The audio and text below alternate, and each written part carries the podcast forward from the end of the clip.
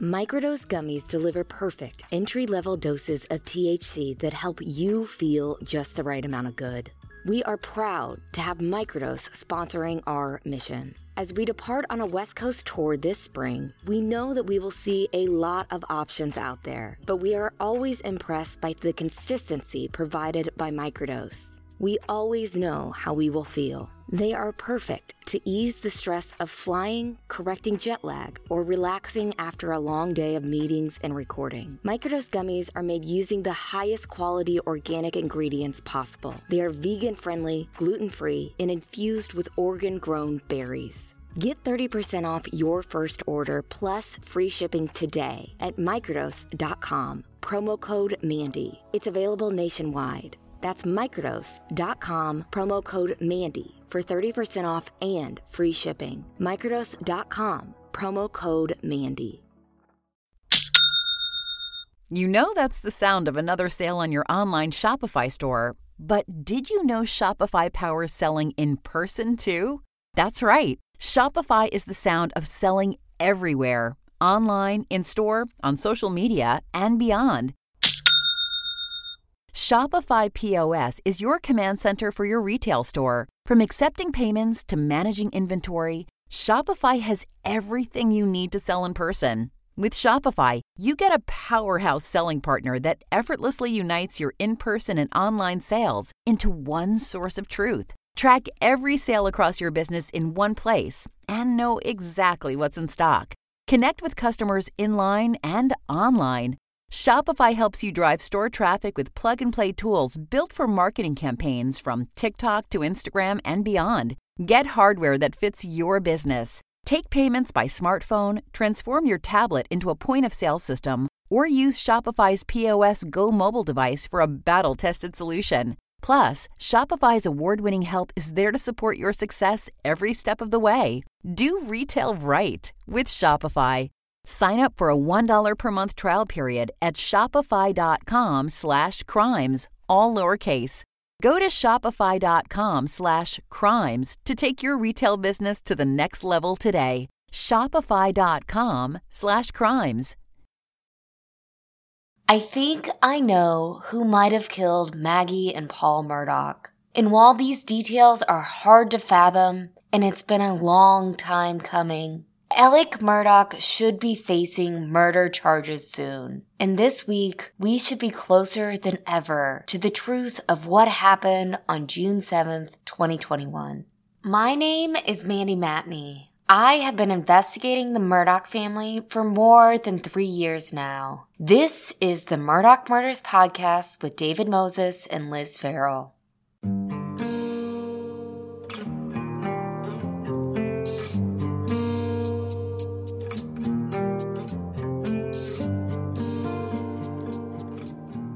So, we're back, and as always, when we take time off, it has been a baptism by fire coming home. I won't lie and say that it was a huge surprise coming home to news that murder charges were finally coming against Alec Murdaugh. About a month ago, we were told that the Colleton County grand jury was set to hear evidence against Alec Murdaugh in the double homicide of Maggie and Paul Murdaugh this July. We were initially told it was going to happen last week. So Liz, David, and I packed up our podcast studio and were fully prepared to break the news while on vacation. Then, while living my best life, frolicking around a Jamaican pool with a cold pineapple drink in hand, I got a text from my best source in this case, saying something along the lines of, enjoy your vacation. It isn't happening this week. So the universe gave us the break that we really needed. And on Tuesday morning, Will Folks of FitzNews.com got the green light to publish the big news. Agents from the South Carolina Law Enforcement Division, also known as SLED, as you all know by now, are scheduled to present evidence against Alec Murdaugh in the double homicide of Maggie and Paul Murdaugh this Thursday, July 14th, 2022. And that is a big deal. But like we said, this news has been a long time coming. We all feel like we've been waiting forever for this. So on Tuesday afternoon, I spoke with Will Folks about the breaking news. I think it's something everybody knew was coming. I mean, over the last few months, we've been reporting and you've been reporting on all the evidence that's been accumulating. In fact, we had law enforcement sources telling us as recently as June that there's a mountain of evidence uh, implicating Alec Murdaugh in these killings. And so I don't think today was any surprise. I think it's just the timing and certainly the fact that this was, you know, almost immediately confirmed by the family, confirmed by his attorneys. You know, I think that just goes to the credibility of that network of sources that both Fitz News and the Murdaugh Murders podcast have built up over the last few years covering this story. Shortly before Will broke the story about the upcoming grand jury presentation Tuesday morning, law enforcement had informed the families about what was coming. Within two hours, Legacy Media began publishing their own reports. We knew they could not have gotten the story from the same sources we did, so we immediately figured it was coming from the Murdaugh camp, which is exactly right. John Marvin Murdaugh told the Post and Courier that he had been visited by SLED. Jim Griffin finally put himself on the record on Tuesday afternoon telling Fox Carolina that Alec plans to ask for a bond hearing so that law enforcement will have to lay out the evidence against him. I don't want to dwell too much on this, but definitely want you guys to understand that when we point out how legacy media does this stuff, it's because they have been a huge part of why the Murdaughs were so protected for so long. They continue to use the very same sources who obviously want to spin the story in a way that allows them to keep and grow their power. So Back to John Marvin. Why did Sled feel the need to alert him and Alec's other siblings about the upcoming charges? This is a good question. South Carolina has a Victim's Bill of Rights, which includes a victim's right to be reasonably informed about an arrest being made in their case. But is John Marvin a victim? I don't mean to minimize his pain here because I know he cared about Maggie and deeply loved Paul. To our mind, though, the direct victims in this are Maggie's family and Buster. To alert the Murdaugh family to Alec's impending indictment seems really tricky to us because once again, law enforcement seems to be factoring in a family that just over a year ago they were investigating for obstructing justice in the boat crash investigation. This is also a family who doesn't seem to want to acknowledge its own power while doing everything they can to preserve their legacy and wealth. Then again, maybe John Marvin's role as Maggie's personal representative and Randy Murdaugh's role as Paul's personal representative puts them in the victim category, uh, which is a real sticky mess, and we'll talk more about that. Anyway, we're so glad that the murder investigation is finally winding down. Since last summer, we have repeatedly heard that these charges are coming. Finally, we can say it's happening and mean it. Yeah, you're right. I mean, in late May, we started seeing this cycle of, uh, oh, it's happening this week. It's happening this Thursday. And and every week since then pretty much has been the same thing. You know, we go through the same you know, treadmill of uh, anticipation and everybody gets excited. We start planning and then, oh, no, it's not happening. But yeah, this week I think it was different because, you know, first of all, everyone in the aftermath of that one year anniversary, when that didn't happen, I think people at that point knew, okay, well, it's not, you know, no one's waiting on anything symbolic. Um, they're actually waiting on particular evidence and they're waiting on being able to present that evidence in a manner that they believe is going to be effective to get the indictments. And so we started hearing the rumblings a few weeks ago about the timing. And just as we got closer, it became clear just the specificity of the sources regarding, okay, it's not happening in Columbia, it's happening in Colleton. It's not going to happen the holiday week, it's going to happen after. And over time, that's, you know, one or two sources, the chatter, you write it off, but then you start hearing it from more and more people, and then you start going to those credible sources, and you know as well as I do, these folks aren't the best bluffers. So if you've got something solid,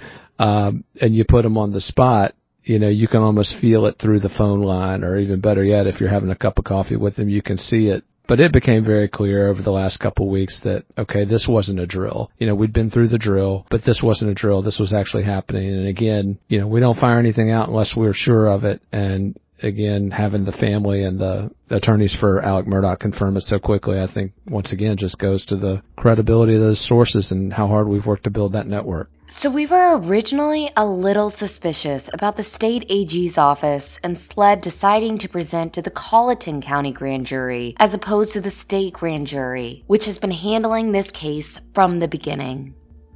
You're absolutely right. That's a huge question. Why is this being handled in Colleton County, where the Murdaughs have been, you know, rulers reigning supreme for decades? as opposed to the statewide grand jury, which has clearly proven that it's not afraid to take on the Murdaughs. And I don't know the answer to that. And I'll be honest, the people that I've spoken with, those who are questioning it, have some really good questions. Uh, and I think the biggest question is you've got statewide grand jurors who have been exposed to all this information, who have seen all of this information, and who, in addition to that, have seen all the other investigations into Alec Murdaugh, whether it's the financial crimes, whether it's the obstruction of justice in the aftermath of the boat crash, which I think is going to be coming back on the radar here before too much longer. They've been exposed to all of this information. They've been provided with evidence related specifically to the homicides. So why are they not handling it? It makes absolutely no sense. And I do think that there is some concern in the Colleton County grand jury, the fact that they're handling it and not the statewide grand jury. But hopefully the evidence is so strong that, again, for an indictment, all you need is the probable cause. Again, it's not a court of law. It's not guilty or innocent. It's just a question of is there enough evidence here to justify a charge? But yeah, it is concerning that it's happening in Colleton uh, and not up at the statewide grand jury, which again has proven that it's unafraid of taking on the Murdaughs. One of the key differences between the state grand jury and county juries is this. The statewide grand jury is tasked with handling investigations that span multiple counties like the financial crimes, whereas the county juries handle crimes that clearly occurred in their own jurisdiction, such as murders.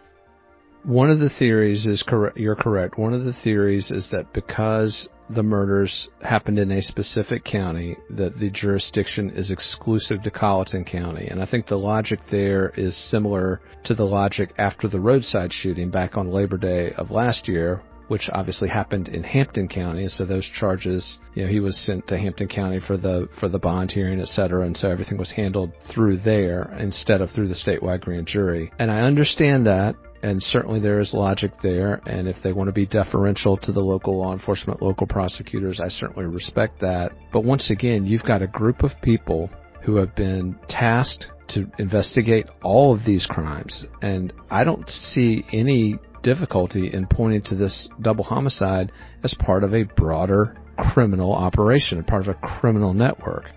We know that Alec Murdaugh was under investigation for these financial crimes right before the double homicide took place. Is there a connection there? Uh, we don't know, but there's certainly enough suspicion to warrant that homicide investigation being part of the statewide grand jury's investigations. And again, it just surprised me that this was taken out of their hands and sent down uh, to Colleton County, where again, the Murdaughs have been ruling uh, without opposition for decades.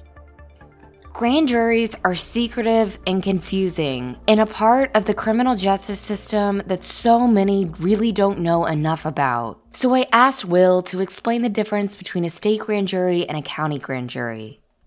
Yeah, I think the differences between a county grand jury and a state grand jury, I think I think you're looking at complexity of crime. And I think a statewide grand jury case is going to involve, like you said, multiple counties but sort of a network of crime, not necessarily one particular crime. So again, what the statewide grand jury has been looking at with Murdaugh and what we've seen over the past few months as co-conspirators have been indicted on various crimes, as additional crimes have been filed against Alec Murdaugh, what we've seen is that you've got this pattern of criminal activity. You've got this various facets of criminal activity, and you've got all of that activity taking place across an entire region, the, the 14th Circuit there in the South Carolina Low Country. And so that's clearly a case that's tailor-made for the statewide grand jury because it's complex, it's broad, it has all these different facets a county grand jury, on the other hand, you know, it's going to be like John shot Tim or Brenda stole from Beatrice. You know, it's a very, it's a simple crime. It's something that's pretty easily documented.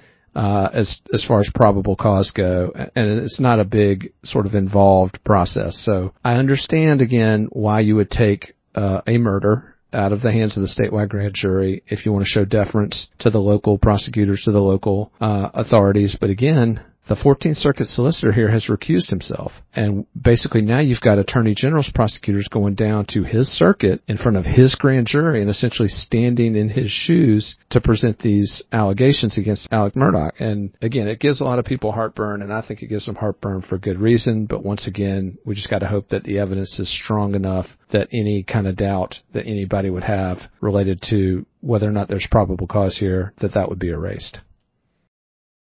And we'll be right back.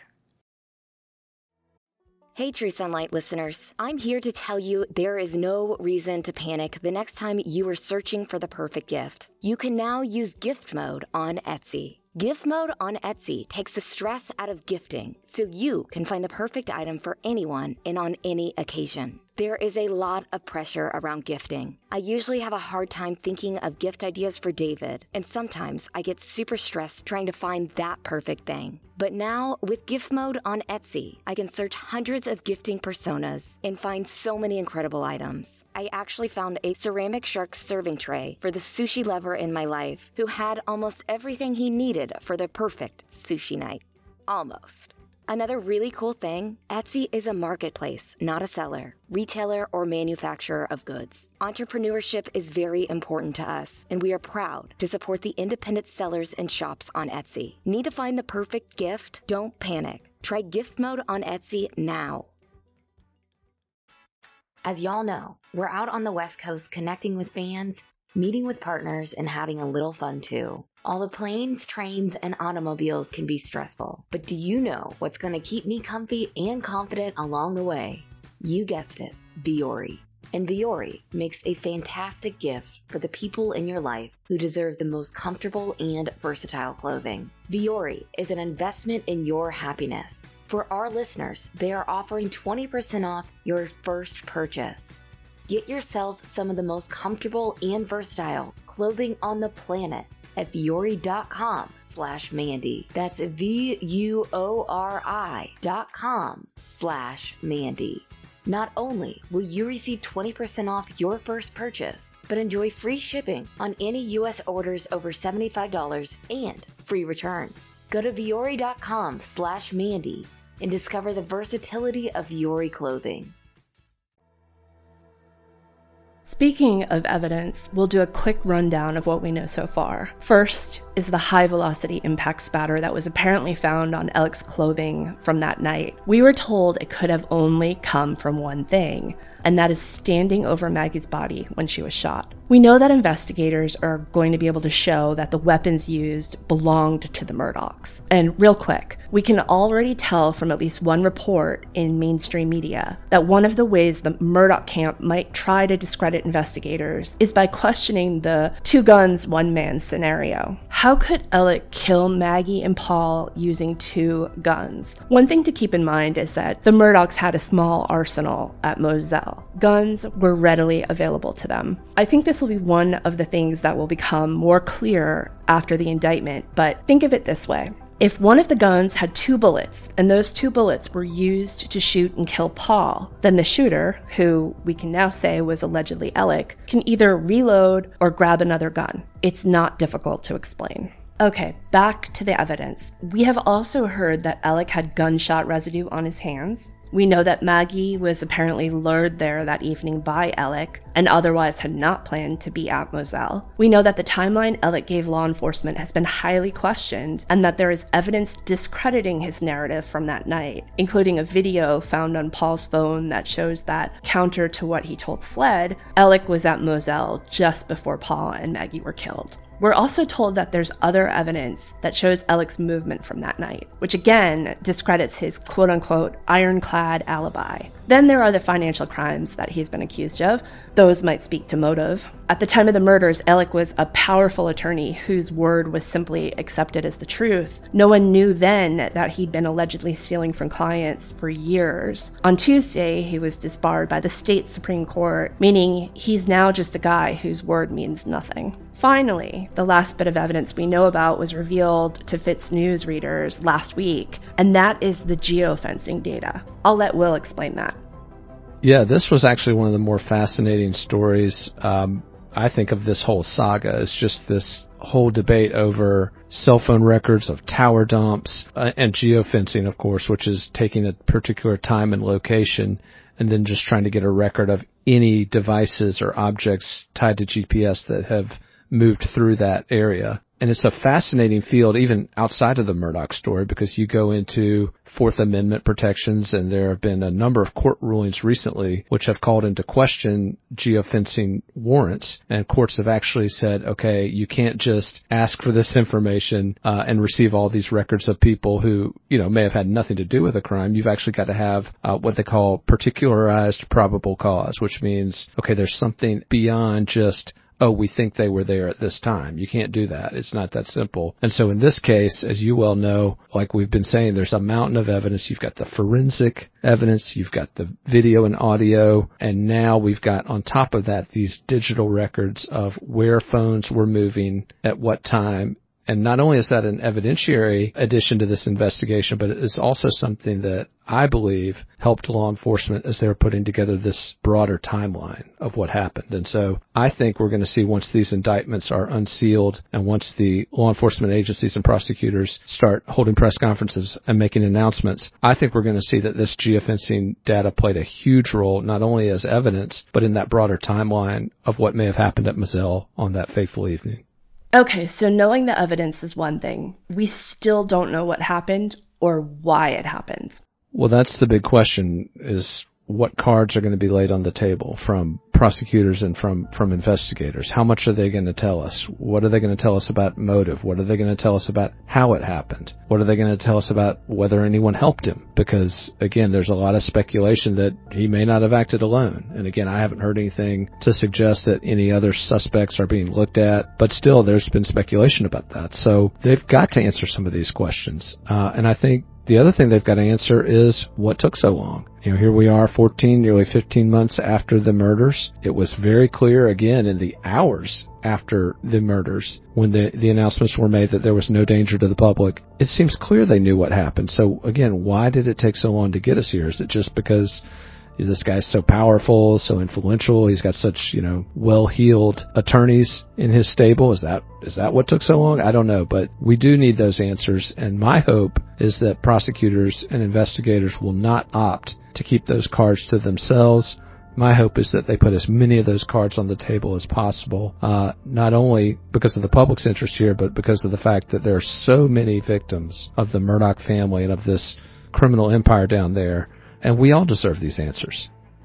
We do deserve all the answers, thinking back to last June, and also because he's a public figure employed by the chief law enforcement agency in this area up until last September. We talked to Will about this. Remember, Will was the first person to stick his neck out and report that Alec Murdaugh was a person of interest in the double homicide. Yeah, it was absolutely brutal in the aftermath of that report coming out. And again, it was 48 hours after the murders and obviously we were all doing what we do, which is go to the people who know, go to people who have that direct knowledge of the investigation and say, what's up? What's happening? And so, you know, the same thing like this week. You get the information from the sources the best you can. And it was very clear Alec Murdaugh was who they were looking at, who they were focused on. And in fact, I don't believe I've ever shared this, Mandy, but I'll go ahead and tell you now. One of the things that I was actually authorized to go a step further as it related to Alec Murdaugh, I was actually authorized to call him my prime suspect. But in doing due diligence and in trying to show respect and to wait and not rush to judgment, you know, my response was, well, let me ask you this. Is person of interest applicable? Is that something that is also true and accurate? And all the sources agreed that that was also true and accurate. Because again, I didn't want to rush to judgment. And so it was crazy. It was crazy to actually kind of show a little bit of deference to Alec Murdaugh. And then you come out and use this term person of interest and everybody's like jumping down your throat for it. And I was like, what do you, you guys don't even know. You don't even know. I mean, we could have gone so much harder against this guy. But yeah, the reaction to that story was very negative, and as you know, there's this very entrenched legal community, and Alec Murdaugh's just a pillar of that community, and they're all in this clique. And so they recoiled at it. You know, they were very upset. They were. It felt like they we were not just slamming Alec Murdaugh, we were slamming the entire profession. And so yeah, there was a lot of how dare you? He's a grieving father. He's a grieving husband. How dare you? And you know, no, it's not about that. It's about again sources who know what the truth is, sources who we built up over years uh, of relationships, and just being able to trust those sources and the information they provide us. Remember the ironclad alibi. Shortly after the murders, Fitz News was first to report that the Murdaugh camp was telling people behind the scenes that Alec's alibi that night was indisputable. They obviously wanted to prevent any stories that would paint Alec unfavorably. But ironclad, it's a heck of a thing to say. Whenever I heard that term, I was like, yeah, okay, we'll see. Frankly, if Mandy and Will hadn't been doing the work they were doing last summer, mainstream media might have been fine and dandy with the unspecified specified quote unquote ironclad alibi and done nothing more to push the story. That's correct. The reports that we heard was that he had an ironclad alibi, that he was cooperating fully with SLED and with law enforcement, and that we were crazy to implicate him in any way, and that we were going to end up getting sued and embarrassed. Uh, and in fact, I think I put one of the quotes in the story this morning from one of those sources about, you know, you're going to look like an asshole. Well, No, he he never had an ironclad alibi, and I think one of the things that's going to be so important about all this digital data, the geofencing, the cell tower dumps, uh, all that historical cell phone information, I think that's going to really minute by minute showcase exactly the movements, exactly where he was, and certainly, uh, obviously, we also know there's audio and video, which goes against things that he and his attorneys have told investigators regarding the timeline. So, yeah, from the very beginning, I felt the ironclad alibi thing was bunk. But again, you asked, did I ever stop and pause? Well, you know, again, we very early on could have gone much harder against him and again, I settled on the term person of interest because I felt that that was going to allow the investigation time to kind of breathe. Uh, and also, frankly, you know, I wanted to hold out hope that okay, all these people are telling us he's not not guilty, he's a pillar of the community, etc. He had obviously snowed hundreds of people down there. You know, maybe he snowed me a little bit in those first minutes because otherwise, I think you know when you get a source like that telling you he's a prime suspect, ordinarily you go with it. But we settled on person of interest because I think it was the responsible thing to do, and it ended up being you know I think the right call. So, one major question in all of this as we move forward is whether the state attorney general's office will designate this as a capital murder case and seek the death penalty against Alec. I asked Will Folks about this as he's more familiar with the state prosecutorial procedures. Well, in a, in a case like this, you better decide quickly. And I think it absolutely would fit capital category if there's the sort of premeditation that we think might be at play here. And again, I'm referring to a financial motive or a, a motive to sort of paint a picture of, okay, the family's being targeted by people. If there's a premeditation based on any sort of motive like that, uh, a financial motive or a motive to sort of throw the scent off of this other investigation, the boat crash situation. I think if there's any of that, I think it's absolutely a capital case because there's premeditation, there's a clear motive, and as we've also previously reported, Liz Farrell reported this that there is a belief that he may have lured Maggie Murdaugh to Moselle on that fateful evening. So that's another factor that would absolutely go toward a capital case. A couple of things to know about the death penalty in South Carolina. Needless to say, it's been pretty gruesome here. If you look at the statistics, you'll find that South Carolina has executed more than 300 people since 1900, and most of the people put to death have been black. We haven't had an execution here since 2011 because of the pharmaceutical company's ban on selling the drugs necessary to do so. But earlier this year, our legislature decided to make the electric chair the default method of execution. And Alec's attorney, Dick Harpootlian, was key in having the firing squad added as an option. We have an inmate on death row who chose the firing squad as his option, but that case has been halted by the state Supreme Court while they decide whether the punishment is proportionate to the crime. Richard Moore is accused of killing a convenience store clerk in 1999. At any rate, a murder must meet one of 12 criteria set out by state law for it to be considered a capital case. The criteria are pretty specific. In fact, one of them is related to the murder of a solicitor or former solicitor, and another is related to the murder of a family member of a solicitor or former solicitor. But that's not what happened here, obviously. In Alec's case, the AG could seek the death penalty because because he's being accused of two murders. And this might be more difficult to prove, but the death penalty could be sought if Alec were trying to eliminate Paul as a potential witness against him in the obstruction case or the Mallory Beach wrongful death case. Here's Will with more about how the AG's office might pursue this. Well, they couldn't do it for a long time because the only method of execution was lethal injection, and the companies that manufactured uh, one of those three chemicals in that cocktail were not providing the chemicals. So only recently has that been ramped back up. Uh, but yeah, this would absolutely be a, a good test case, I would say. I mean, this is probably the biggest criminal case South Carolina has ever seen. And again, we don't even know, you know, we're looking at these murder indictments as a, or forthcoming murder indictments as a major development, and they are. They're a huge development in the highest profile component of this case up to this point, but we still don't know how deep this thing goes. We still don't know how many people are involved. We still don't know how many institutions are out there that played a part in it that need to be held accountable. So yes, it's a big moment in the case, but the fight for justice for a whole lot of victims continues.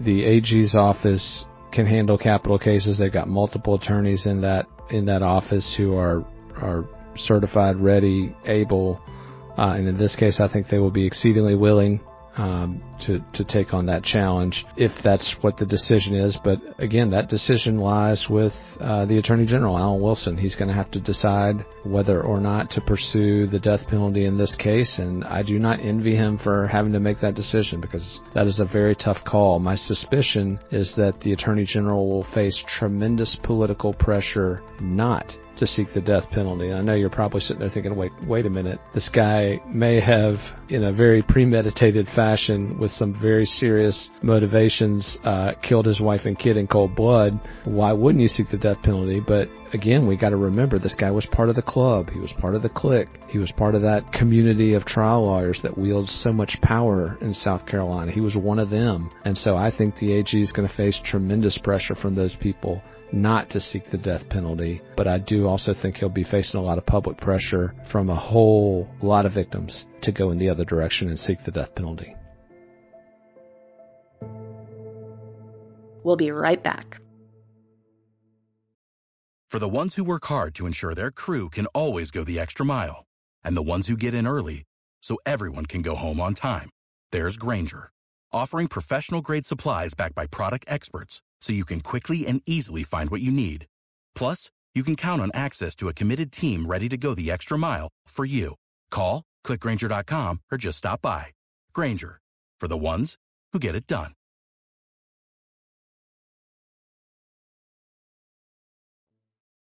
We talked to Eric Bland on Tuesday about another sticky issue here. A very complicated issue, in fact. So remember, Dick Harpootlian and Jim Griffin were Paul Murdaugh's attorneys in the boat crash case up until his murder. They are now representing Paul's suspected murderer, which isn't only awkward, it could present a conflict of interest, meaning they might not be able to continue on as Alec's attorneys. This could be a big deal because again, Alec could be facing the death penalty, and whoever represents him could be basing their success on whether or not he is sentenced to death if convicted. Everything is on the line here. So the question is can Dick Harpootlian and Jim Griffin ethically represent the man accused of killing their former client? We asked Eric Bland this because he is one of the top experts in South Carolina on attorney misconduct. Here is what he said. So, one, you have three things that you deal with here the appearance of impropriety. Does it appear improper that Dick is representing Alex against his former client? The answer is yeah. Is that the beginning and end of the analysis? The answer is no. Number two, are they substantially related? The answer is on their face, no. Now the complicated one is the third prong, which is did they learn something in the course and scope of the representation of Paul, either directly from Paul or through their investigation, that if they walked into court to defend Alex on these murder charges, are they violating their duty of candor? Or do they become a material witness? Or, based on the rule that you just cited, are they violating duties to a former client? We want to talk briefly about Alec's potential motive in the murder.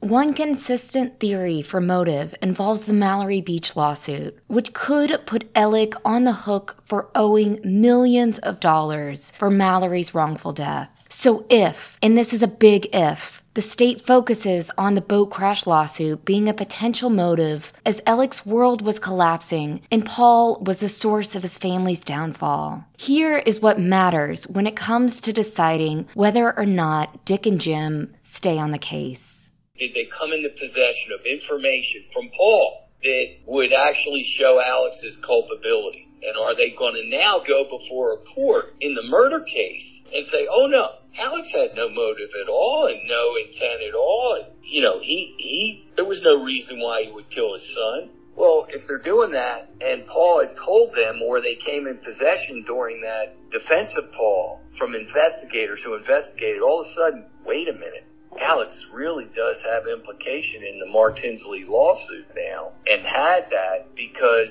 he bought him the alcohol, he obstructed justice, he tried to manipulate the police, he knew that Paul was using a fake ID. Now all of a sudden it starts to get problematic because now there is incentive for him to take out Paul. So it's not that Paul's estate would bring a motion to disqualify Dick and Jim. The state actually can do it. The opposing parties can bring a motion to disqualify the other side's lawyers and raise these issues. So it's really interesting. You know, on first blush, you say, oh, they're not substantially related, so Dick and Jim are fine for representing Alex. But then you got to say, that's not where the analysis ends.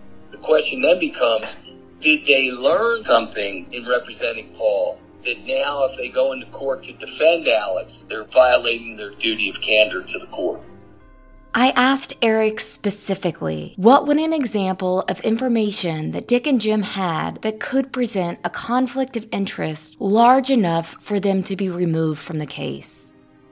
And the answer is Paul says, My dad knew that I had a fake ID and he encouraged me to use it, knew I was using it, and didn't do anything about it. Remember, Mark's claims that he didn't supervise Paul properly, right? That would be motive.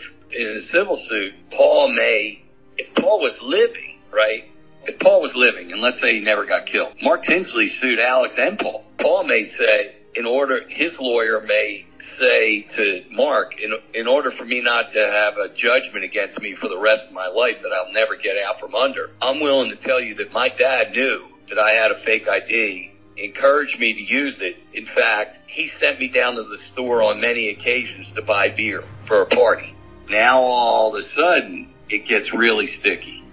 And speaking of sticky situations, when talking to Eric Bland on Tuesday, he brought up another potential problematic situation for the Murdaugh family. So remember, John Marvin Murdaugh, Maggie Murdaugh's brother in law, was made personal representative of her estate last year. This was apparently after Maggie's sister's name was scratched off as personal representative and someone wrote Randolph III's name in her 2005 will, which is also super weird because a family of lawyers should have known that handwriting on a will ultimately invalidates it, and eventually, John Marvin was made PR of Maggie's estate and Randy was in charge of Paul's estate. This means, as personal representative of Maggie and Paul's estates, Alec's brothers are in a position to choose their fiduciary duty over their own brother. A big question everyone has right now is will Alec's family turn on him? In this PR situation presents a conundrum. Will Alec's brothers sue him for wrongful death as PRs of Maggie and Paul's estates? Randy and John Marvin the question is, who are the heirs now? Maggie has a will, so we know how her stuff's going to travel through. But Paul didn't have a will. Paul died intestate without a will. So whatever assets he has upon his death would go to his mother, because he didn't have children, and he didn't have a wife. They would go to his mother and father. 100%. Well, his mother's dead. So that means it would go to his father. Well, now his father's charged with murdering his mother and murdering him. The state has a statute that says no, he can't inherit from Paul, whatever Paul had. So now it falls to his next closest heir, Buster. So the question is, is Randy going to sue Alex for wrongful death of Paul? Now, if Alex was Bill Gates, uh, hell, you, you would do it in a second. He would sue him because he has a duty. Listen, Randy, as personal representative, has a duty to the estate of Paul. He owes no duties to Alex. And he has to do what's in the best interest of the estate of Paul. The state of South Carolina is telling Randy, your brother killed your client, the estate. So we don't know whether Alex is going to have the money. And so Randy is going to have to most likely bring a wrongful death suit against Alex. If he's dispensing his duties to the estate, remember, he owes 100% duties to the estate of Paul. Nothing to Alex. He can't take Alex into consideration. When he accepted being PR for Paul's estate, he accepted it lock, stock, and smoke and barrels. And so he's going to have to now make a decision if these murder charges are brought. Do I bring wrongful death charges against Alex? Now he may say, well, Alex is broke and there's no money left because Tinsley's going to clean the clock. Bland's cleaning his clock on Satterfield. Bland cleans his clock on Plyler. Bamberg cleans his clock on Pinckney. And then the state is going to seek retribution and they're going to make him, you know, pay money to, you know, whatever the criminal charges are. However, he still may have a lot more money because we think he's hiding out money. And we do think he's hiding money, for the record. And we need to know where that money went because the victims need to know, because the victims deserve that. We need to know who is paying Dick Harpootlian and Jim Griffin and where that money is coming from. To be extremely clear, when murder charges do come this week, it does not mean this is all over. Not by a long shot. This is merely the beginning. For those of us watching this case closely, the news this week comes as no surprise. But we need answers about much more than who killed Maggie and Paul. We need to know why Alec wasn't arrested that night. We need to know why Duffy Stone's investigators were allowed on scene. We need to know why John Marvin was pictured with those investigators. We need to know what is going on at USC Law. Is this where corruption in our South Carolina legal system begins? We need to know how Alec was able to steal millions of dollars from innocent clients such as the Satterfield family. We need to know what role Judge Carmen Mullen played in the Satterfield heist, considering she is still ruling from the bench and deciding who gets their freedom taken away. We need to change the way judges are elected in the South Carolina justice system, which has proven in this story time and time again to serve as a playground for the corrupt and powerful. We need to know how the South Carolina Supreme Court, who finally disbarred Alec this week ahead of indictments, allowed such widespread corruption to take place among officers of the court and we need to know what they will do in the future to prevent that. Alec didn't act alone, and most importantly, we need answers for the victims in this case. We need to know what happened to Gloria Satterfield. We need to know what happened to Hakeem Pinckney. We need to know who killed Stephen Smith. We need justice for Gloria, for Mallory, for Maggie, for Paul, for Hakeem, for Stephen and we won't stop until we get answers for all of them. And to end this podcast, I do have some positive news to share about Stephen Smith. Stephen's wonderful and fearless mother, Sandy Smith, who has fought tirelessly for justice for the past seven years, will finally be able to commemorate Stephen's resting place with a headstone and a ceremony this Sunday. The headstone means the world to Sandy, who wants me to thank every person who donated to the Standing for Stephen fundraiser. Last week was the seven year anniversary of Stephen's brutal and still unsolved murder. We hope that someone out there listening has information, and now that the tides of justice have changed in Hampton County, that someone will come forward with evidence. We will be making noise and demanding justice in Stephen's case until we have answers. And those responsible for the murder, bungling the investigation, and ultimately obstructing justice answer for their crimes. Stay tuned.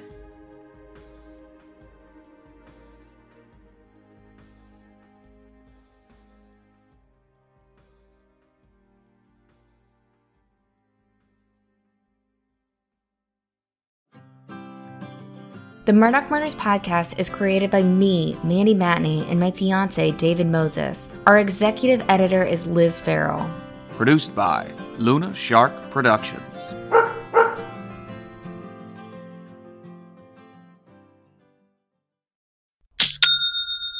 You know that's the sound of another sale on your online Shopify store. But did you know Shopify powers selling in person too? That's right. Shopify is the sound of selling everywhere online, in store, on social media, and beyond. Do retail right with Shopify.